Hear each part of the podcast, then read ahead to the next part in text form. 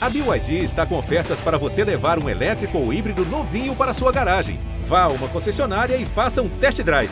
BYD, construa seus sonhos.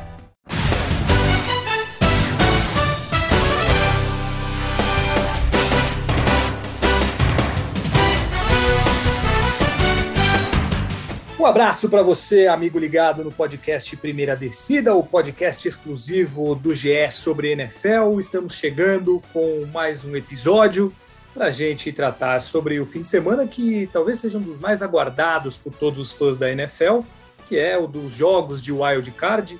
Agora com mais jogos, né? Mais times se classificando para os playoffs. Então temos mais jogos do que acontecia habitualmente e tivemos um fim de semana, não só o fim de semana, tivemos jogo na segunda-feira também. E vamos falar muito sobre isso e sobre o que vem pela frente nos playoffs da NFL. A coisa vai se afunilando, os melhores times se classificando e ficando cada vez mais emocionante a National Football League. E eu estou aqui com Giba Pérez e Clara Casé. Inclusive, eu não apareci aqui faz um tempo, né? Muitos compromissos. Essa época do ano, para quem trabalha com futebol, é muito corrido, muito movimentada, mercado é, de transferências, muita coisa, mas estou de volta ao lado dos meus amigos e eu vou dar boas-vindas. Vou dar primeiro boas-vindas para a Clara, que está de cabeça quente, estava é, aí muito revoltada no Twitter no fim de semana, não, não teve um, um, um dia muito feliz relacionado ao futebol americano. Boa tarde, Clara. Você já está recuperada do que aconteceu no fim de semana com você e com o seu time? Boa tarde. Recuperada é uma palavra forte, né? É, no, no, no, próprio domingo eu cheguei a mandar uma mensagem para o Giba então assim, eu não tenho psicológico para gravar, gravar podcast essa semana. Mas aos pouquinhos, é, com a derrota do Dallas também, dá uma melhorada na autoestima, a gente vai vai levando. Muito bem. E você, Giba, tudo certo? Imagino que você já está mais acostumado, né? Você estava olhando o, esses jogos dos playoffs apenas como um, um espectador, apenas como um trabalhador, é, mas imagino também que você tenha ficado um pouco feliz com os resultados do fim de semana. Não é mesmo? Seja bem-vindo novamente. Muito obrigado, Crepaldi. Sempre bom estar aqui para falar sobre a NFL. Adoro participar desse podcast. É, é o que eu falei, assim, eu, eu não, não, me estressei no final de semana. Eu fiquei muito triste com a notícia que, que eu recebi no domingo, né? Mas nada que tenha me estressado. Já estou pensando em 2022. Meu time já não, não, não, não, não, tem mais, não me dá mais dor de cabeça esse ano. Esse ano não, esse ano ainda vai dar certamente, mas nesse momento do ano ele não vai me dar dor de cabeça. E até agradecer por poupar o Ravens de passar uma vergonha, né? Porque se a defesa dos Steelers passou o que passou, se fosse a do Ravens ali, meu Deus do céu. É verdade. Tem o um lado bom, né? Você assiste apenas por lazer.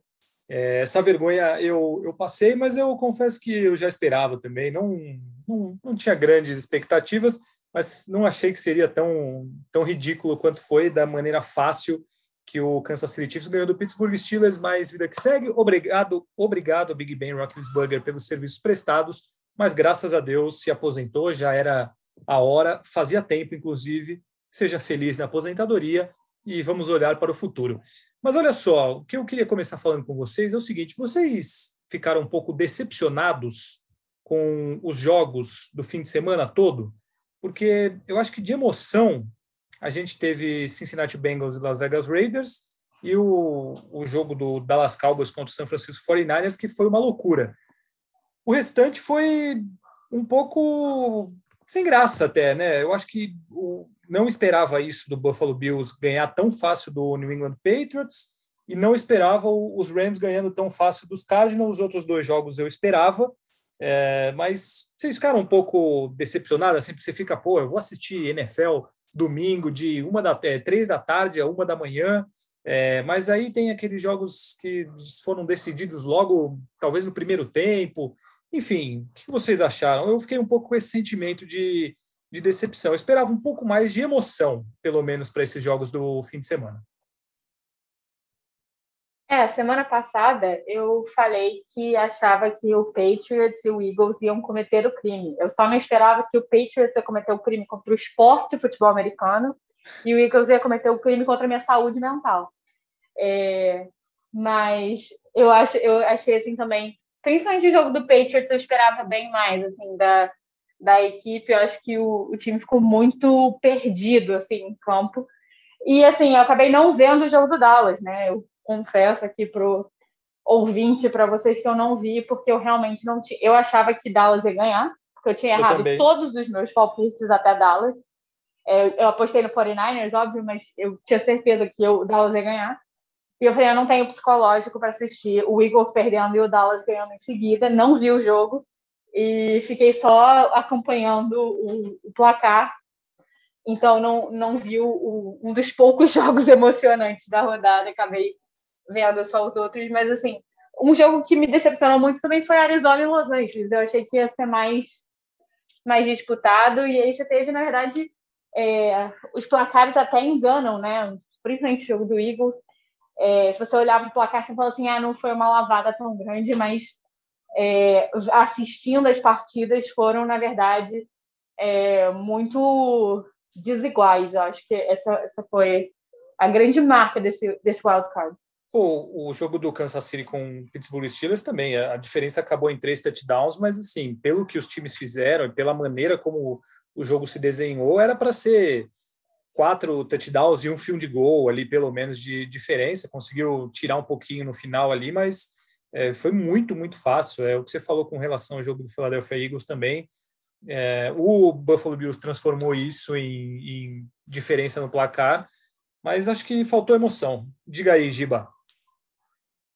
É, eu acho que a rodada desse ano deu muitos argumentos a todo mundo que reclamou da expansão dos playoffs. Né? é verdade. A NFL anunciou que acrescentaria mais um time na rodada de wildcard, muita gente reclamou dizendo que traria um desequilíbrio desnecessário, porque o sétimo time ele já tem uma diferença considerável para o segundo colocado, que antes folgava e agora tem que jogar. Mas não foram só esses jogos que tiveram desequilíbrio. A gente viu um desequilíbrio em jogos entre times que, em tese, se enfrentariam normalmente, que é o caso do Arizona Cardinals e Rams. Foi o quarto contra o quinto. E foi um jogo bem desequilibrado. Assim. É, disseram que o Kyler Murray estava com pressa para ver o BBB, aí ele quis encerrar logo o jogo para poder ver o jogo, ver o programa tranquilo. E estava certo. Se ele fez isso, se ele fez isso, ele estava certo. Não, inacreditável a atuação dele, assim, inacreditável. Muito se fala de, de quarterbacks que tem dificuldade no playoff, fala sobre o Lamar, inclusive, mas o, o, que o Murray fez, fez ontem foi realmente inexplicável. Ele jogou realmente muito mal, muito mal. A decisão dele naquela pick six foi bizonha foi. E, sim, foi, foi, um, foi um final de semana decepcionante, eu diria, porque a rodada de wildcard é sempre tem atrás um, um quesito de emoção, porque tem aqueles times que estão mais desesperados e tudo mais, mas foi, foi decepcionante, sim. O único jogo que realmente acho que trouxe uma emoção por qualidade dos dois times foi o Cincinnati Bengals e o, e o Raiders. Porque o próprio Dallas Cowboys e, e 49ers, o 49ers estava com uma margem tranquila. O jogo só teve emoção no final Primeiro, porque o Jimmy Garoppolo resolveu dar emoção no jogo. Ele falou: não, tá muito fácil, eu quero passar um aperto aqui. E depois a arbitragem fez aquele showzinho no final para dar uma chance para o Dallas. Mas Sim. em campo, realmente, a diferença do jogo em si foi considerável. O Niners estava fazendo um jogo bem melhor do que o Dallas durante a maior parte do tempo. Então, o único jogo que os dois times jogaram no mesmo nível para mim foi Cincinnati Bengals e Las Vegas Raiders, que de fato os dois times jogaram bem, o Derek Carr fez um jogo bom, o, o Joe Burrow fez um jogo bom, foi um jogo bem interessante de ver. De resto, eu acho que foi realmente muito decepcionante. Agora, essa facilidade que alguns times encontraram, o que, que mais é, não é surpreendente, mas assim é que, que deixa uma, uma marca mesmo. Porque, por exemplo, o Kansas City está muito embalado desde muito tempo. O, e eu, particularmente, esperava que ganharia fácil, porque o Pittsburgh Steelers não tem nem comparação com o que é o Kansas City hoje. Mas qual dessas vitórias é mais emblemática, assim, não só pela facilidade, vai, o, pô, o Buffalo Bills dizimou o New England Patriots, mas o, o é o que, que o Giba acabou de falar, o San Francisco 49ers, é, ele, o pessoal não botava muita fé, Aí ele vai, ganha do Dallas Cowboys, joga bem, né? Tirando as cagadas do Garoppolo ali no fim, joga bem, fica a maior parte do jogo na frente, domina, é, dá pouco, pouca esperança para o torcedor do Dallas Cowboys durante o jogo. E, e, talvez ele tenha dado um passado um recado de que é um time que, que é para ficar mais de olho do que se imaginava. Enfim, do, do que foi de bom dessa rodada, quais quais times vocês destacam pelo que fizeram e pelo que podem fazer ainda? Para mim, quem passou um grande recado foi o Buffalo Bills. É, você ganhar de um rival de divisão no playoff do jeito que o Bills ganhou do, do, Patriots, assim, não foi ah, não foi fácil, não foi um grande jogo, foi um domínio absoluto. O Patriots não conseguiu tirar o ataque do Bills de campo em nenhum drive, foram sete drives e sete touchdowns. O Bills não chutou um field goal ou um punch no jogo. Foi tudo touchdown. Então, você dominar de uma forma tão avassaladora um time que tem um técnico muito experiente, uma das grandes mentes defensivas da NFL, e você destroçar a defesa dele em, em horário nobre, para mim é um recado perfeito. Assim. Acho que, que o Josh é Allen, defesa, se né? existia. É, é uma boa defesa, exatamente. É uma defesa muito bem treinada, que tem bons jogadores, que vem de uma boa temporada, era a grande força do time. É o que eu, eu falei aqui, acho que isso no podcast passado. A grande dúvida era se dependesse do Mac Jones, o Mac Jones conseguiria ganhar esse jogo? Não acho que tenha sido por causa dele que perdeu, mas a defesa precisou do ataque e o ataque não conseguiu corresponder também. Porque o jogo que ganhou, vale lembrar, o Mac Jones deu um lançamento, né? Um ou dois, não lembro, que foi aquele jogo do frio, três do. Passos, se não me engano. Isso. E, e, ele não jogou, ele simplesmente comandou o ataque entregando a bola para o pessoal correr. E nesse jogo precisou dele e ele não correspondeu, né? É, exatamente. E, e, você tem uma defesa do Bills que é muito forte, é a defesa que menos cedeu pontos na temporada. Você tem um ataque do Bills que é um dos melhores da liga. O Josh Allen, se existia alguma dúvida sobre ele, assim, em alguns momentos sempre surgiu um questionamento, sempre surge um questionamento perguntando: ah, ele é estudo, ah, na hora de decidir, acabou, né? Ele deu o recado definitivo dele. E no começo da temporada, dia 9 de setembro, eu soltei uma matéria de opinião no GE. Globo que eu dizia que o Kansas City Chiefs zero tinha se batido na NFL para mim. E eu continuo achando isso. Mas se tem um time que eu consigo ver capaz de fazer isso, é o Buffalo Bills. Acho que Daqui se o Bills pouco... não, não, não conseguir, aí são outros 500. Daqui a pouco você vai explicar os motivos pelos quais você escreveu isso quando falarmos dos confrontos que vem pela frente. Clara, para você, você concorda que foi o Buffalo Bills ou você põe outro, outra opção? Eu só queria fazer um destaque para o Tampa Bay Buccaneers, óbvio que, tudo bem, eu também esperava que ganhasse fácil do, do Philadelphia Eagles, mas pela tranquilidade que o Tom Brady vem jogando e por aquela história dele de ele pode perder os jogadores que for, ele sempre vai achar é, opções dentro do elenco. E ele fez isso a vida inteira no, no New England Patriots. E agora ele perdeu o Chris Godwin, ele perdeu outros jogadores, Leonard Fournette e tal, e ele continua dando é, oportunidades para outros recebedores, corredores aparecerem, se destacarem, e ele fez isso mais uma vez. Ele, pô, o cara ele perde Antônio Brown, Leonard Fournette e Chris Godwin de uma hora para outra, assim, em duas, três semanas, e chega no jogo de playoffs, ganha tranquilamente, sem nenhum problema, é, fácil e, e, e, nada mudou. Parece que nada mudou. Ele perde esses caras e, e nada muda. Vamos ver se isso se mantém agora nos próximos jogos. Mas antes da Clara colocar a opinião dela, eu queria só fazer o destaque do Tampa Bay Buccaneers, porque eu acho que é, a gente está tão é, acostumado a colocar o time do Tom Brady como ali os favoritos, que é meio natural já que isso aconteça, mas eu, eu achei com, de extrema facilidade essa vitória do Tampa Bay e é, continua para mim sendo interessantíssimo como o Tom Brady consegue criar alvos, mesmo quando ele perde os seus melhores alvos. Clara Casé, sua vez.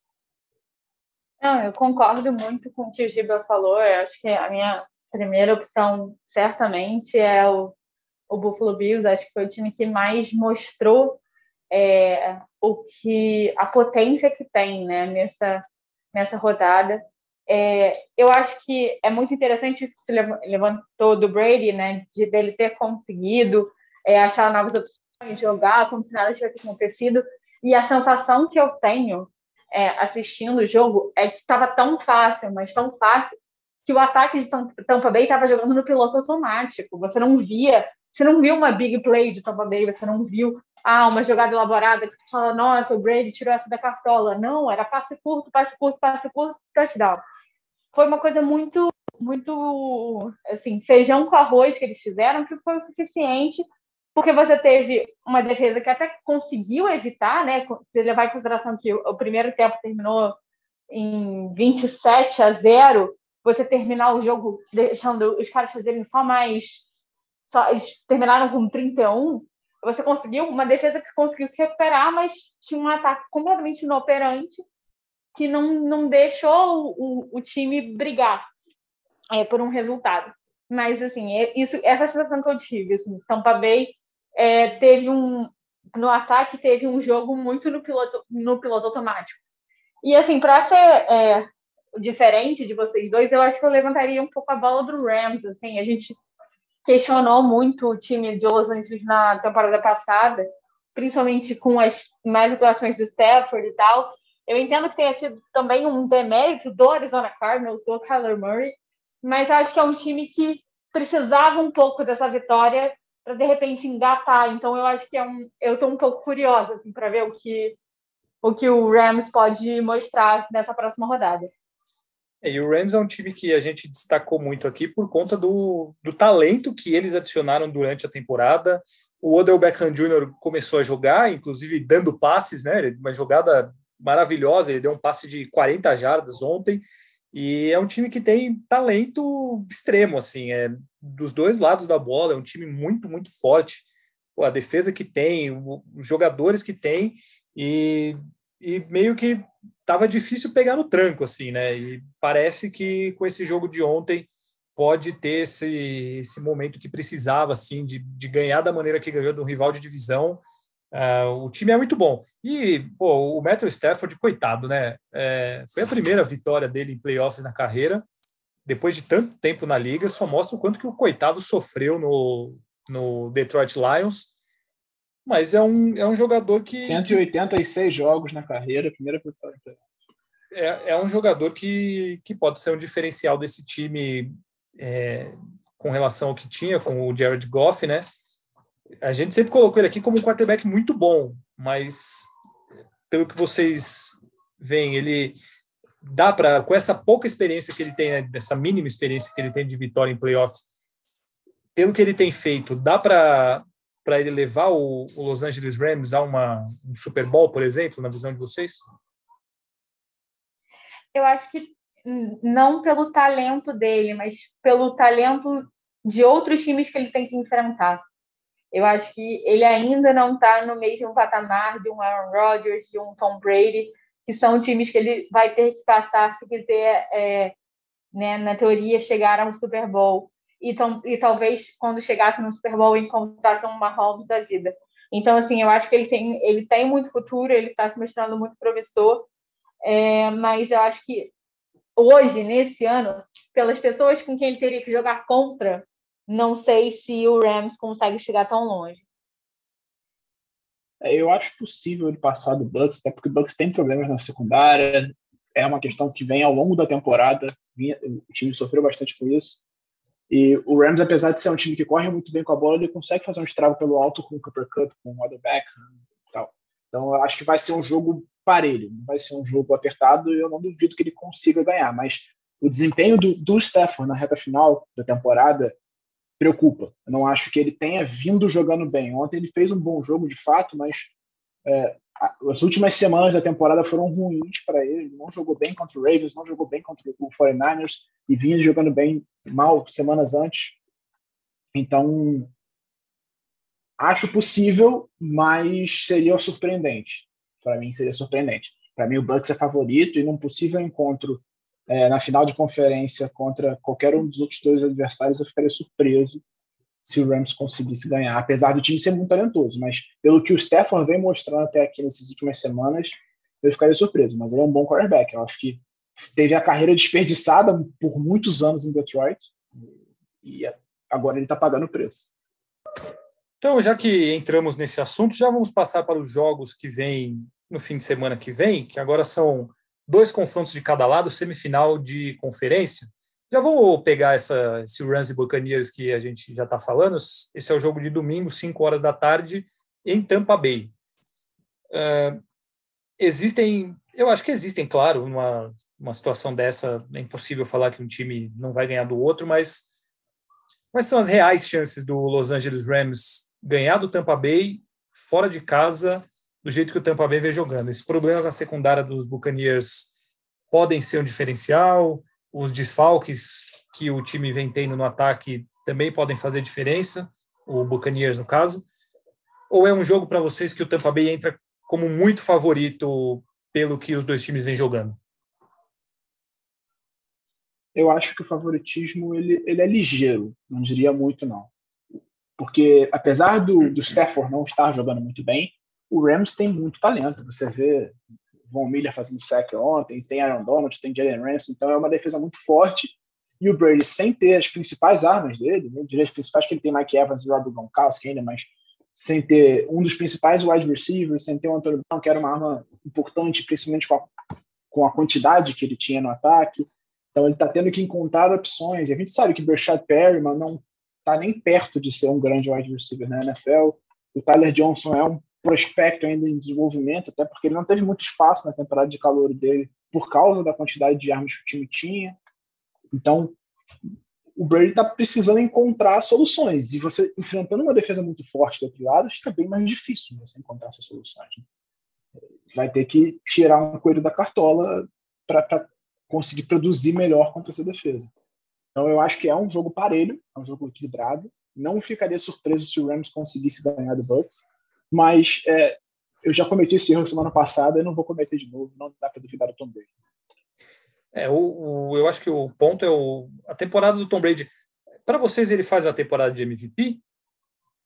Sim, dá para colocar ele como pra favorito? Mim, favorito, assim, pelo que a gente vê, ele não vai ser favorito. As pessoas estão contando muito mais o Rodgers do que ele. Que eu acho Mas ele está na briga. talvez não faça muito sentido, né? Ele está na briga, ele é o segundo colocado, assim, em tese pelas casas de aposta e tudo mais. Mas na minha cabeça, ele liderou a liga em jardas, ele liderou a liga em touchdowns, não faz muito sentido ele tá atrás do Rodgers. Não que o Rodgers tenha jogado mal, mas eu acho que o Brady, com 44 anos, fazer isso tudo, chama muito mais atenção do que o Rodgers. E é, também, né? Fala, fala, Clara. Não, eu concordo. Assim, é, o Giba fez o, o jabá lá da opinião dele de que Kansas City Chiefs era o time a ser batido. A minha opinião no início da temporada para o GE foi: eu cansei de duvidar de Tom, do Tom Brady. Era literalmente esse o título da, da matéria, é, dizendo que, apesar de não achar os Bucks favoritos para o título esse ano, ainda é o Tom Brady, né? Ele ainda, ainda consegue botar um, um desempenho digno de estar brigando pelo MVP aos 44 anos, ainda consegue levar o time para uma vitória fácil de playoffs sem as suas principais armas de ataque. É, e nesse jogo contra os Rams, eu acho que, principalmente pelo que eu vi contra, contra a Filadélfia, claro que o Rams é um time extremamente superior ao time de Filadélfia, mas eu acho que vai passar muito pela produtividade do ataque dos Rams.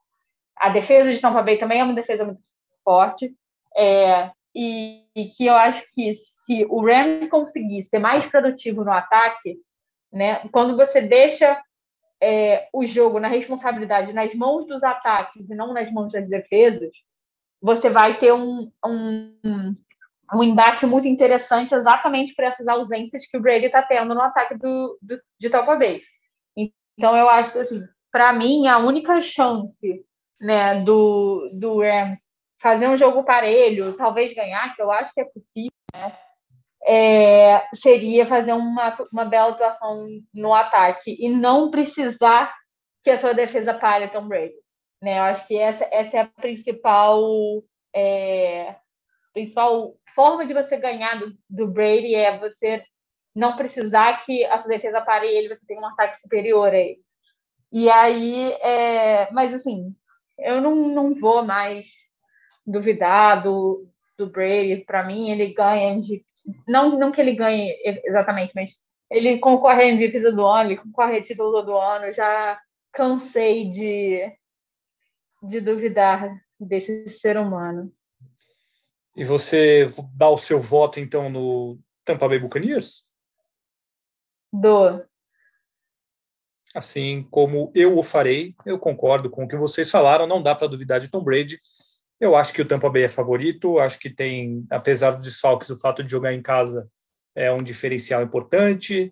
E o Tom Brady, o que ele está jogando é um negócio impressionante. E o cara, quando chega nos playoffs, ele também parece que se transforma. E a gente vai ter mais uma amostra disso na semana que vem, como ele já deu no último fim de semana. Então, vamos ver. Uma coisa Eu... que é relevante para esse confronto também, a gente ficar de olho, é porque não é certo. Né? O, o, Bucks pode ter alguns desfalques importantes na linha ofensiva. Dois jogadores sentiram lesão durante o jogo, voltaram para a partida, né? o Tristan Wirfs e o Ryan Jensen, se não me engano. É, mas o Wirfs vai ter problemas para treinar durante a semana, ele talvez só consiga treinar na sexta-feira. E vai ficar no ar o status dele para o jogo. Se perder ele, é uma coisa que complica bastante. E se perder o Jensen também, é porque o Jensen eu não vi nenhuma atualização. Imagino que ele esteja tranquilo essa semana. O worst que eu vi que ele não vai treinar. Mas perder ele contra um Von Miller da vida, por exemplo, é, já complica um pouco mais a situação. Mas ainda assim, sigo com a minha opinião é, uma linha que tem Von Miller e Aaron Donald, não é nada interessante você perder os seus jogadores de linha ofensiva, mas eu vou votar no Tampa Bay Buccaneers, assim como Rafael Marques votou no Los Angeles Rams. Rafael Marques não gosta do Tom Brady, né? A gente sabe disso e ele vai sempre votar contra o Tom Brady, mas o tempo está aí para provar quem está certo, se é Tom Brady ou se é Rafael Marques. Enfim, é, só o Rafão foi com o Los Angeles Rams, nós três acreditamos mais no Tampa Bay Buccaneers neste jogo de domingo às 5 da tarde. Próximo jogo para a gente falar é quem, quem vamos? Vamos continuar na conferência? São Francisco 49ers e Green Bay Packers. Um jogo interessante, um jogo que foi final de conferência dois anos atrás, dois ou três, dois anos atrás, Uh, e naquele jogo tivemos um, um, talvez um dos maiores jogos de, de jogos corridos dos últimos tempos, né? O, o San Francisco 49ers, uh, eh, o que fez contra a defesa do Green Bay Packers no jogo corrido. É, a situação agora é muito diferente daquilo que foi há dois anos. O, o Green Bay Packers está muito mais preparado, é, se acredita muito menos no Jimmy Garoppolo agora. O que, vocês acham? O que, vocês esperam para esse confronto entre Green Bay Packers e San Francisco 49ers? Ah, eu acho que, para mim, o Packers deve levar esse jogo, assim, pensando na lógica é, do que os dois times apresentaram ao longo da temporada. Eu acho que o Packers mostrou um, um jogo muito superior aos 49ers. É, e aí, pra, e aí só que você entra com a, com a questão de que o Green Bay Packers dá umas amareladas nos playoffs que não são é, aceitáveis para esse time, né? Um time que tem muito talento, que tem um quarterback excelente, mas que faz escolhas erradas, chamadas erradas. Então, assim, acho que o, o Packers tem que tomar cuidado. É, São Francisco é um time que pode surpreender, como a gente já falou ao longo dessa, desse episódio, mas para mim a tendência é que o Green Bay Packers avance com não com facilidade não, mas sem muitas dificuldades. Esperamos facilidade, acho, Então, eu acho que a, a chave desse jogo está em como o Matt LaFleur se preparou e estudou para mudar o que aconteceu dois anos atrás. Porque a defesa do Packers ainda é a terceira pior da NFL cedendo jardas por tentativa. Os times, em média, têm 4,7 jardas por carregada. Só Chiefs e Steelers foram piores nisso durante a, durante a temporada desse ano. Então, o problema ainda existe. O problema que causou a eliminação e a derrota dois anos atrás ainda existe. Mas como o Packers vai atacar esse problema e resolver ele ao longo desse jogo, nesse confronto, é a grande questão. Porque o, o Niners ainda é um time que corre muito bem com a bola. O Elijah Mitchell fez um ótimo ano, apesar de perder alguns jogos por lesão. Ele jogou muito bem. O Debo Samuel está jogando muito como wide receiver, como running back. É um jogadoraço, está fazendo uma, uma, temporada espetacular. Uma das grandes armas ofensivas da NFL nesse momento. E mostrou isso mais uma vez nesse final de semana. Então, o que, que o Packers vai fazer para resolver esse problema e não deixar que o, o, panorama de dois anos atrás se repita é a grande questão e está na mão do Matt LaFleur Ele tem um, um grande linebacker agora, fez uma excelente temporada, mas o problema ainda existe e precisa ser solucionado. Acho que essa semana de folga vai ser essencial para o Packers. Eles vão, vão tiveram duas semanas basicamente para se preparar pensando nesse jogo. Alguns jogadores importantes vão retornar. O Bakhtiari, que estava voltando de lesão, jogou só na semana 18, se não me engano. Vai, ter, vai teve uma semana mais para recuperar o condicionamento. O Zedarius Smith está voltando de lesão também. Jerry Alexander voltando de lesão. Muitos jogadores importantes. Então, se todo mundo estiver fisicamente bem, o Packers é fav bem favorito para esse jogo. Bem favorito, porque eu acho que o ataque vai fazer diferença nesse ponto. A defesa do, do, do 49ers fez um jogaço na última semana, nas duas últimas semanas, né? O segundo tempo contra o Rams foi muito bom e nesse jogo contra Dallas também a defesa jogou muito bem, muito bem mesmo. Mas tem que ver os lesionados é um ataque... da defesa, né? É, e é um ataque de, de outro patamar também que está enfrentando. O Nick Bolsa teve uma concussão nesse jogo, então não sei se ele vai ter condição, depende muito do tempo de recuperação dele. Sem Nick Bolsa, a defesa já cai muito de qualidade, é um, um jogador absurdo, né? pass rush dos melhores da liga. E esse ataque do Packers é, é, de um patamar muito diferente dos ataques que o, que o Niners enfrentou nas últimas semanas. Vai ter Davante Adams, vai ter o Rodgers, o Aaron Jones. Então, para mim, o Packers é favorito e acho que o LaFleur não vai cair no, no, no na mesma armadilha duas vezes. O, o, Rams vai ter que trazer.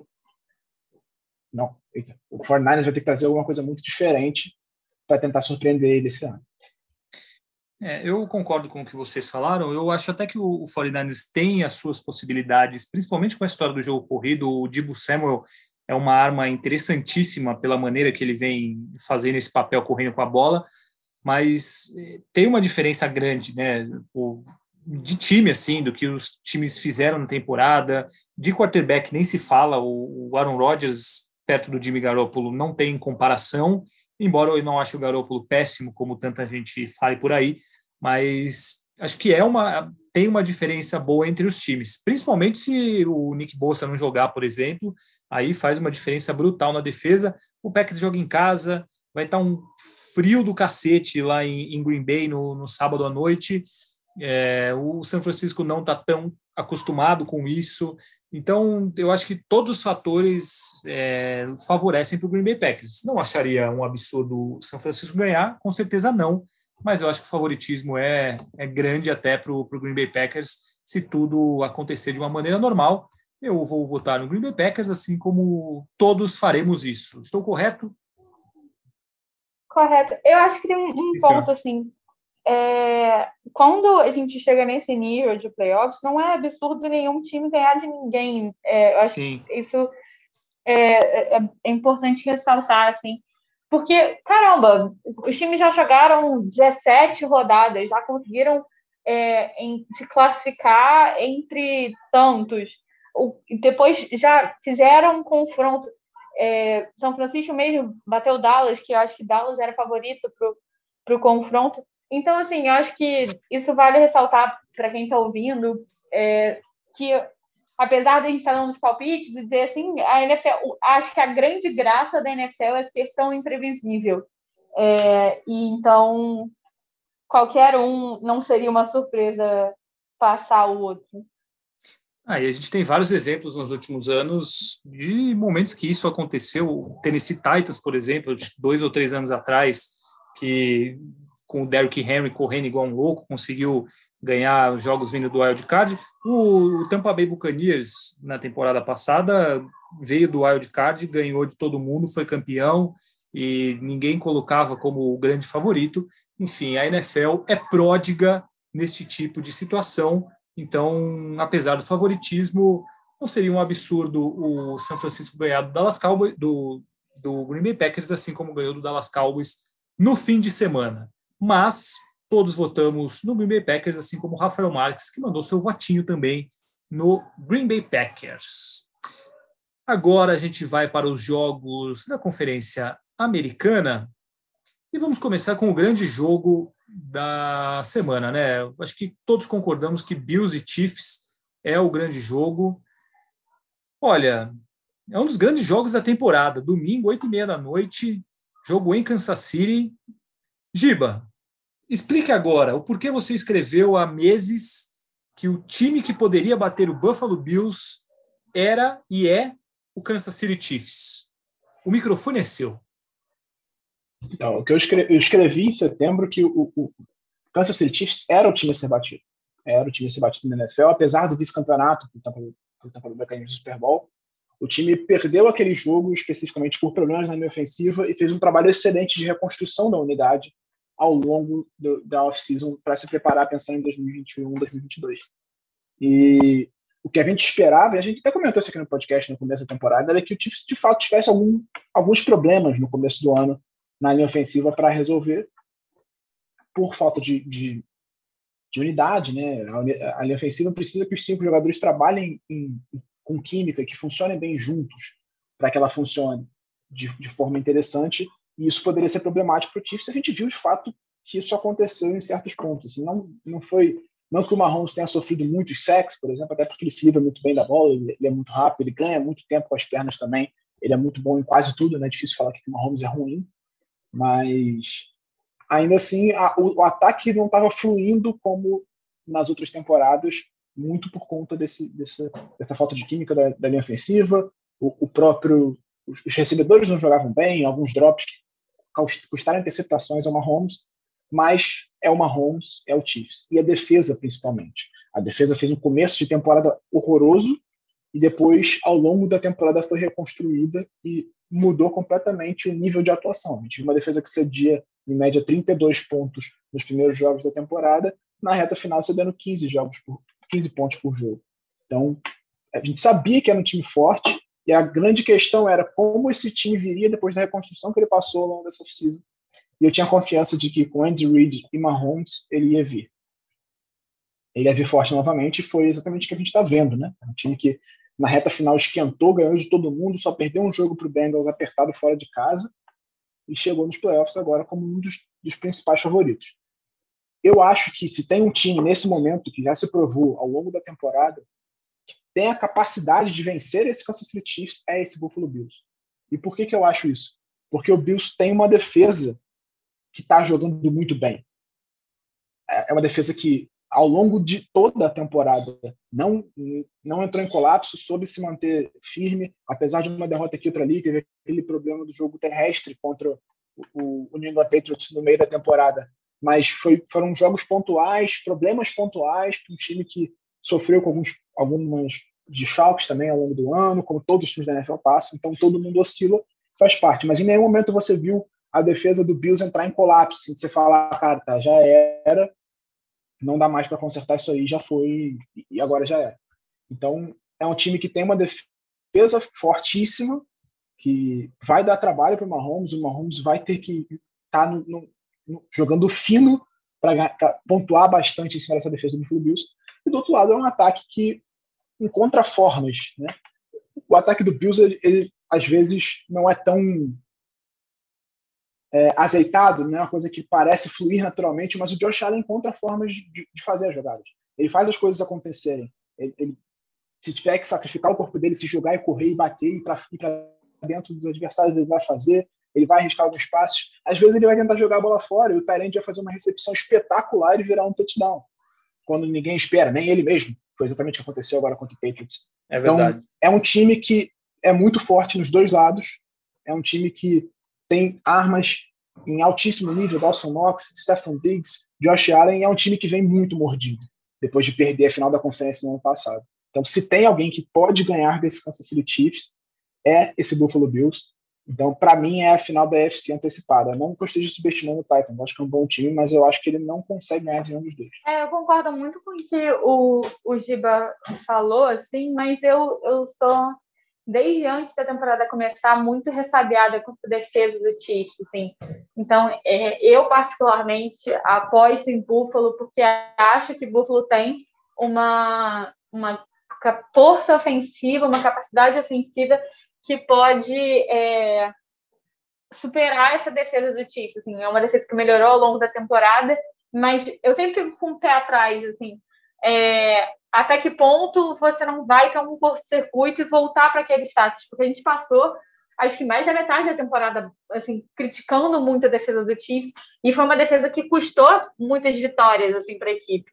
Então, assim, eu acho que o, o ataque dos Bills tem total capacidade de superar essa essa defesa e aí tornar é, um jogo que vai depender muito do Mahomes, que joga contra uma defesa que é muito forte. O que mais me chama atenção, quer dizer, muita coisa chama atenção no Kansas City Chiefs, mas é a facilidade que eles têm para pontuar.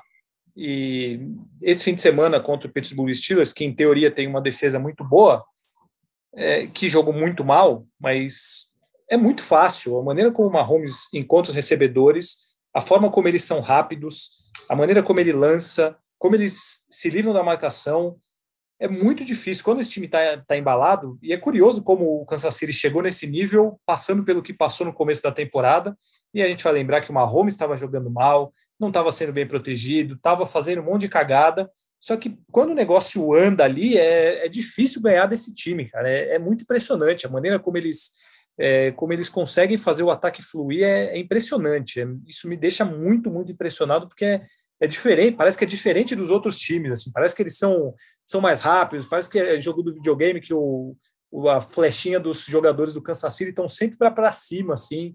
É impressionante. E, e, o Buffalo Bills, obviamente, tem muita força, mas é, pô, é, é difícil, cara. É difícil conseguir parar esse ataque do, do Kansas City com o Mahomes e com todas essas opções que ele tem. É, você ia falar, Giba? Então, é, é, a parada do Kansas City que eu acho que é, é, muito impressionante é você não pode dar um vacilo. Quando você dá um vacilo contra eles, eles mudam completamente a dinâmica do jogo e você não, não pega mais.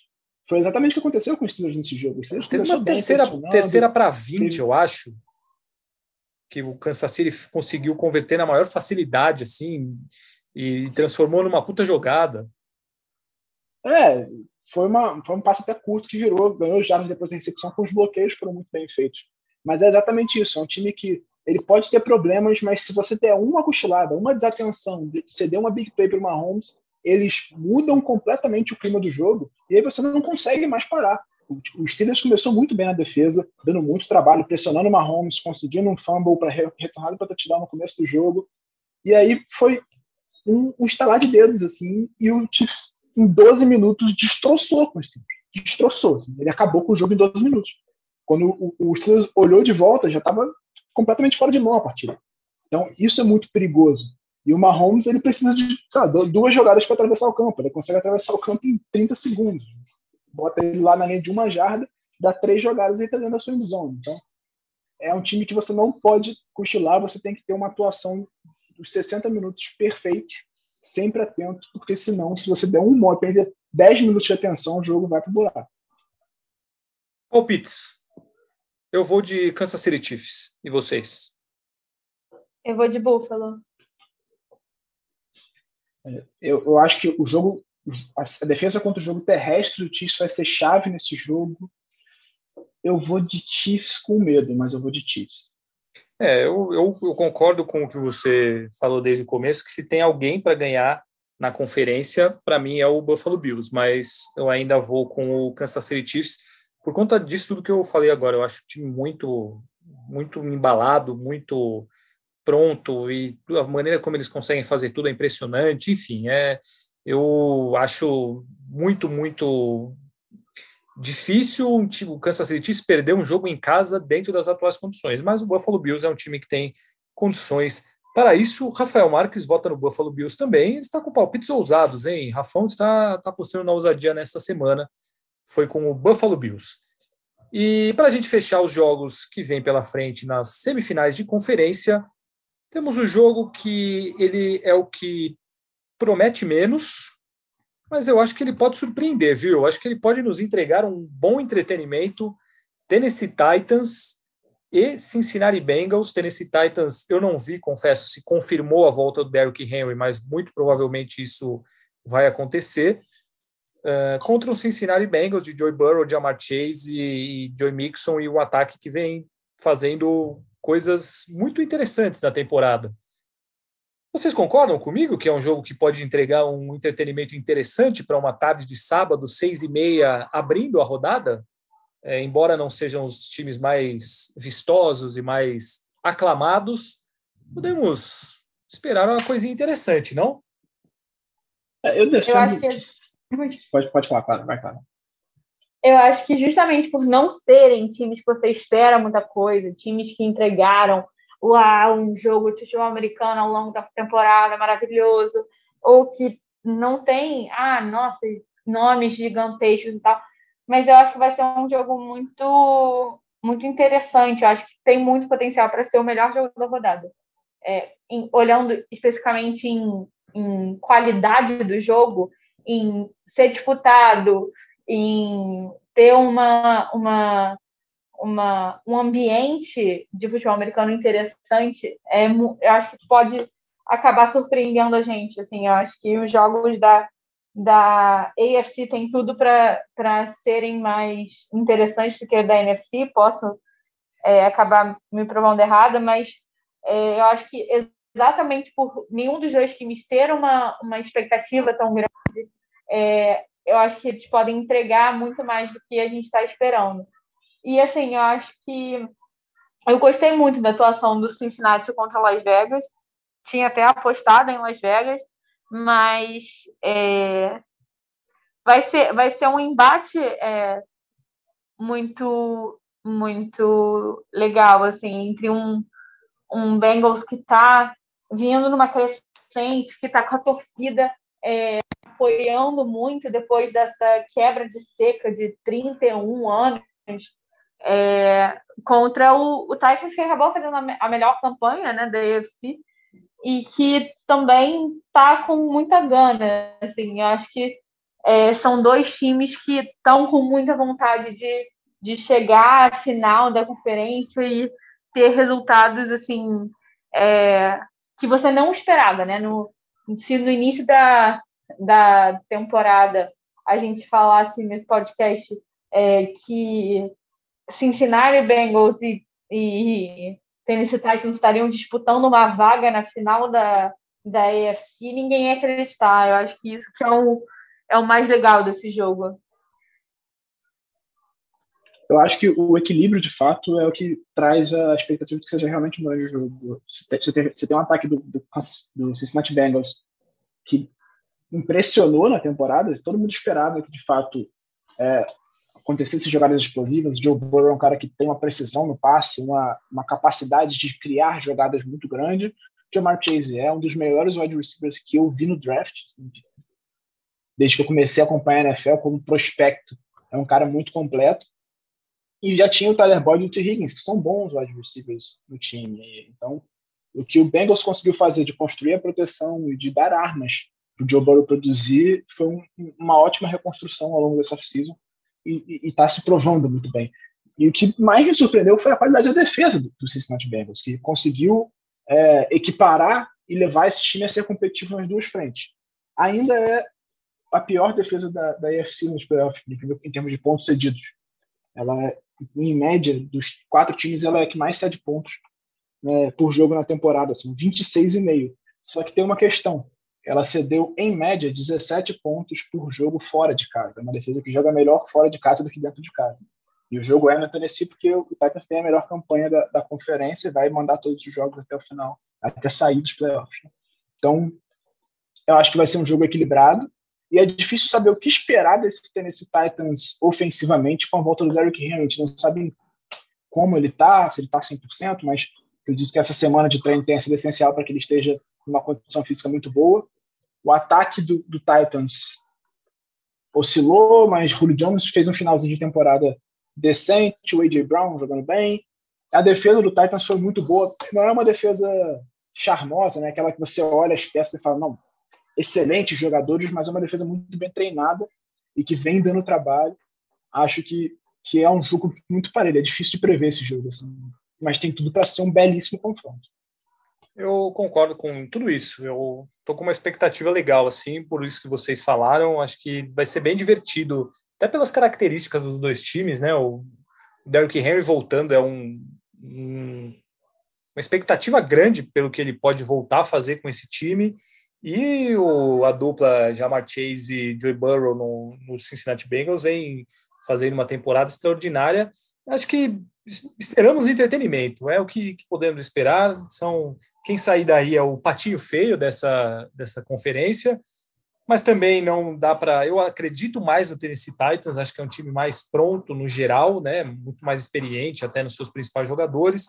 O Derrick Henry é um fator que poucos times têm na liga e ele pode ser um grande fator contra um, um Kansas City Chiefs ou um Buffalo Bills uma possível final de conferência. Mas vai ser legal. Eu vou votar no Tennessee Titans. Acho que é um time que tem mais condições de vencer esse jogo para mim tem um ligeiro favoritismo. E vocês, em quem votarão? Acho que ninguém quer votar. É, né? eu nasci. Não, eu nasci para torcer pelo underdog. Em todos os esportes, eu gosto de torcer pelo underdog. Eu acho que Cincinnati é o grande underdog dessa, dessa AFC pela seca, não ser um time sequer cotada para os playoffs, né? Nas expectativas de início de temporada, então eu vou com Cincinnati Bengals. Peraí, me fala uma coisa, para quem que você torce no basquete? Então, eu torço pelo Los Angeles Lakers, ah, é, tá. por causa do Kobe.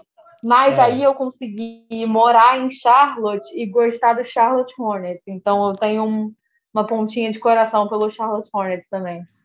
Ah, tá, não, mas então você não torce para o underdog, né? Que... Ah, só na NBA, porque o resto. Não, tá bom. O resto a gente sabe, inclusive no futebol, né? Que você anda. Exatamente. Você sempre coloca muitas informações interessantes sobre o seu, a sua relação com o Botafogo nas suas redes sociais, e aí você faz jus a isso que você está dizendo. É... Você, Novo milionário do futebol brasileiro. Novo milionário, exatamente. Você é um, uma, uma fã de John Textor, ou Clara? Claro, tem como não ser uma fã de John Textor? Existe ah, alguém? É, eu não sou um fã dele, né? Porque conheço eu pouco. Não conheço, mas, é. mas se você tá feliz, se você tá feliz com ele, é, eu tô feliz coisa... também. É aquela coisa, mal conheço, já considero pacas. Considero pacas. Muito bem, vamos ver. Tomara que dê certo. É, Giba, seu palpite o, coração destruído de Titans, a cabeça destruída de Bengals, eu consegui o coração, eu vou de Tennessee Titans. Eu vou de Tennessee Titans também. O Rafael Marques, eu acho que ele foi de Cincinnati Bengals, deixa eu conferir aqui. Ele foi de Cincinnati Bengals. E é isso aí. Inclusive, temos os resultados do bolão da última semana, que eu fui uma vergonha, o Giba foi uma vergonha, a Clara foi uma vergonha, porque nós acertamos apenas três jogos e agora valem dois pontos. É, então fizemos seis pontos, Rafão acertou cinco, fez dez pontos. Eu continuo na liderança com 181, Clara 174, Giba 171. É, nada com o número, tá, Giba? Não estou querendo dizer que você é um charlatão. No Rio de Janeiro, 171 é, também é, né? Não estou falando uma coisa só paulista, não, né? Não, não, no Rio de Janeiro ah, também. Então tá bom. E Rafão 165. E Paulo Conde, Paulo Conde não está mais entre nós, vocês já falaram semana passada. Um abraço para Paulo Conde. Eu sempre falei aqui, né? Coloquei ele como enciclopédia dos esportes americanos, exaltei, enchi a bola de Paulo Conde, e hoje o cara é o diretor de comunicação do COB. Então é só para vocês verem como eu nunca exagerei quando falei sobre Paulo Conde. Um abraço para Paulo Conde, onde quer que esteja, amamos você. É, e é isso aí, acabamos. Antes da gente encerrar, eu queria um destaque final de cada um de vocês. Começar pelas damas. Clara, Big Brother Brasil, qual o seu destaque inicial? Meu destaque inicial foi para um, momento é, ontem entre Douglas e Pedro Scooby, eles explicando para os paulistas o viaduto de Madureira e o fenômeno do Rio de Janeiro. Eu achei isso incrível. É, me conquistaram pelo carisma de carioca, estava falando isso, inclusive, com o Giba, que provavelmente, se eu estivesse no Big Brother, eu seria amiga de todas as pessoas erradas que o público não gosta. Por falar nisso, teve uma coisa que me chamou a atenção. Eu vou dar os meus destaques daqui a pouco, mas, cara, eu fiquei impressionado com uma moça que eu não lembro quem é, falando que ela só encontrava aipim em São Paulo. Eu não sei qual São Paulo que aquela moça viveu, porque a mandioca em São Paulo é muito mais mandioca do que aipim e ela falou que ela só encontrava aipim, pedia outras coisas e não achava. Enfim, aquela moça estava errada, tá? E quem é de São, fora de São Paulo, aqui mandioca é mandioca. Então, não entendi nada do que ela falou. Giba. No Rio, de mandioca é aipim, né? Pois é, então, eu não entendi que ela, o que, que ela quis dizer, mas ela viajou, porque macaxeira é, no Nordeste é macaxeira, enfim. mas ela falou que em São Paulo ela só achava se falasse aipim, ela, eu acho que ela confundiu, porque aqui é, é mandioca. Mas enfim, Giba, você, um, um, entusiasta do Big Brother Brasil, que, quais seus destaques? Meu, meu grande destaque é para Maria, que é, me senti representado por ela na noite do cooler. Ela basicamente bebeu até não aguentar mais e eu me senti muito bem representado pela Maria né, nessa noite de nessa Maria madrugada. é a Verena, é a mina da novela lá, isso, né? Isso, isso muito ela bem. mesmo. Me senti muito, muito bem. bem representado por ela. Muito bem. Posso fazer um eu... segundo destaque? Claro, até três, se você quiser. Um destaque muito rápido. É para a menina que se chama Eslovênia, ganhou meu coração. Eu tenho um grande carinho pelo país Eslovênia. E aí me senti, assim, é, representada por Eslovênia, que tem nome diferenciado. Um tanto quanto raro alguém se chamar Eslovênia. Triste para não se chamar Bósnia-Herzegovina, tá? Exatamente. Eu, era mais carisma. Era mais carisma se atendesse ao, ao desejo do pai dela. Mas eu. O que, que eu ia falar sobre? Deixa, deixa eu lembrar aqui. Eu. eu ó, acho que são três destaques que eu ia falar. Um, o, o mini Gil do Vigor lá. Ele, ele é, parece ser engraçado, mas ele pode passar um pouco do ponto Acho que ele pode exagerar na, no, no personagem. É só uma primeira opinião. Bizarríssimo o hétero top do bem. Não sei se vocês se atentaram a essa. O barão da piscadinha. Não, o, cara, o, cara, o cara que se define o hétero top do bem, é o que ele merece? É melhor não falar aqui, né? Mas enfim.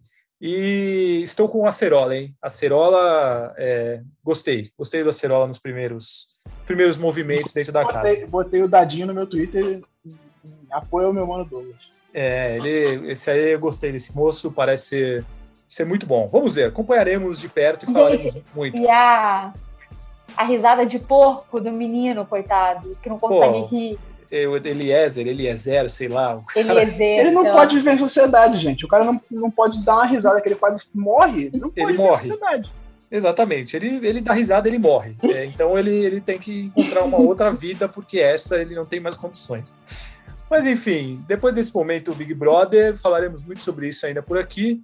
Um abraço, amigos. Prazer, Giba, Clara. Até semana que vem. Vamos ficar de olho nesses jogos, porque agora sim temos promessa de emoção no fim de semana da, e fim de semana da NFL. Um abraço para vocês, hein? Um abraço. Um abraço. Eu queria só fazer um, um destaque especial. É, no domingo eu estava muito, muito, muito revoltada. E aí, é, um ouvinte aqui do podcast que está sempre comentando as coisas por lá, o Gabriel Vicente, mandou um, um vídeo da filhinha dele de dois anos comemorando o touchdown do Eagle, super iludida, achando que estava sendo maneiro o jogo e melhorou muito o meu domingo. Então, como eu sei que o Gabriel é, ouve aqui o podcast direto, mandar um abraço para ele, para a filhinha dele, que melhoraram meu domingo.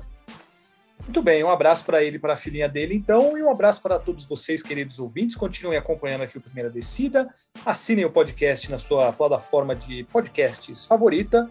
E semana que vem a gente volta com todos os detalhes das semifinais de conferência, a previsão das finais de conferência.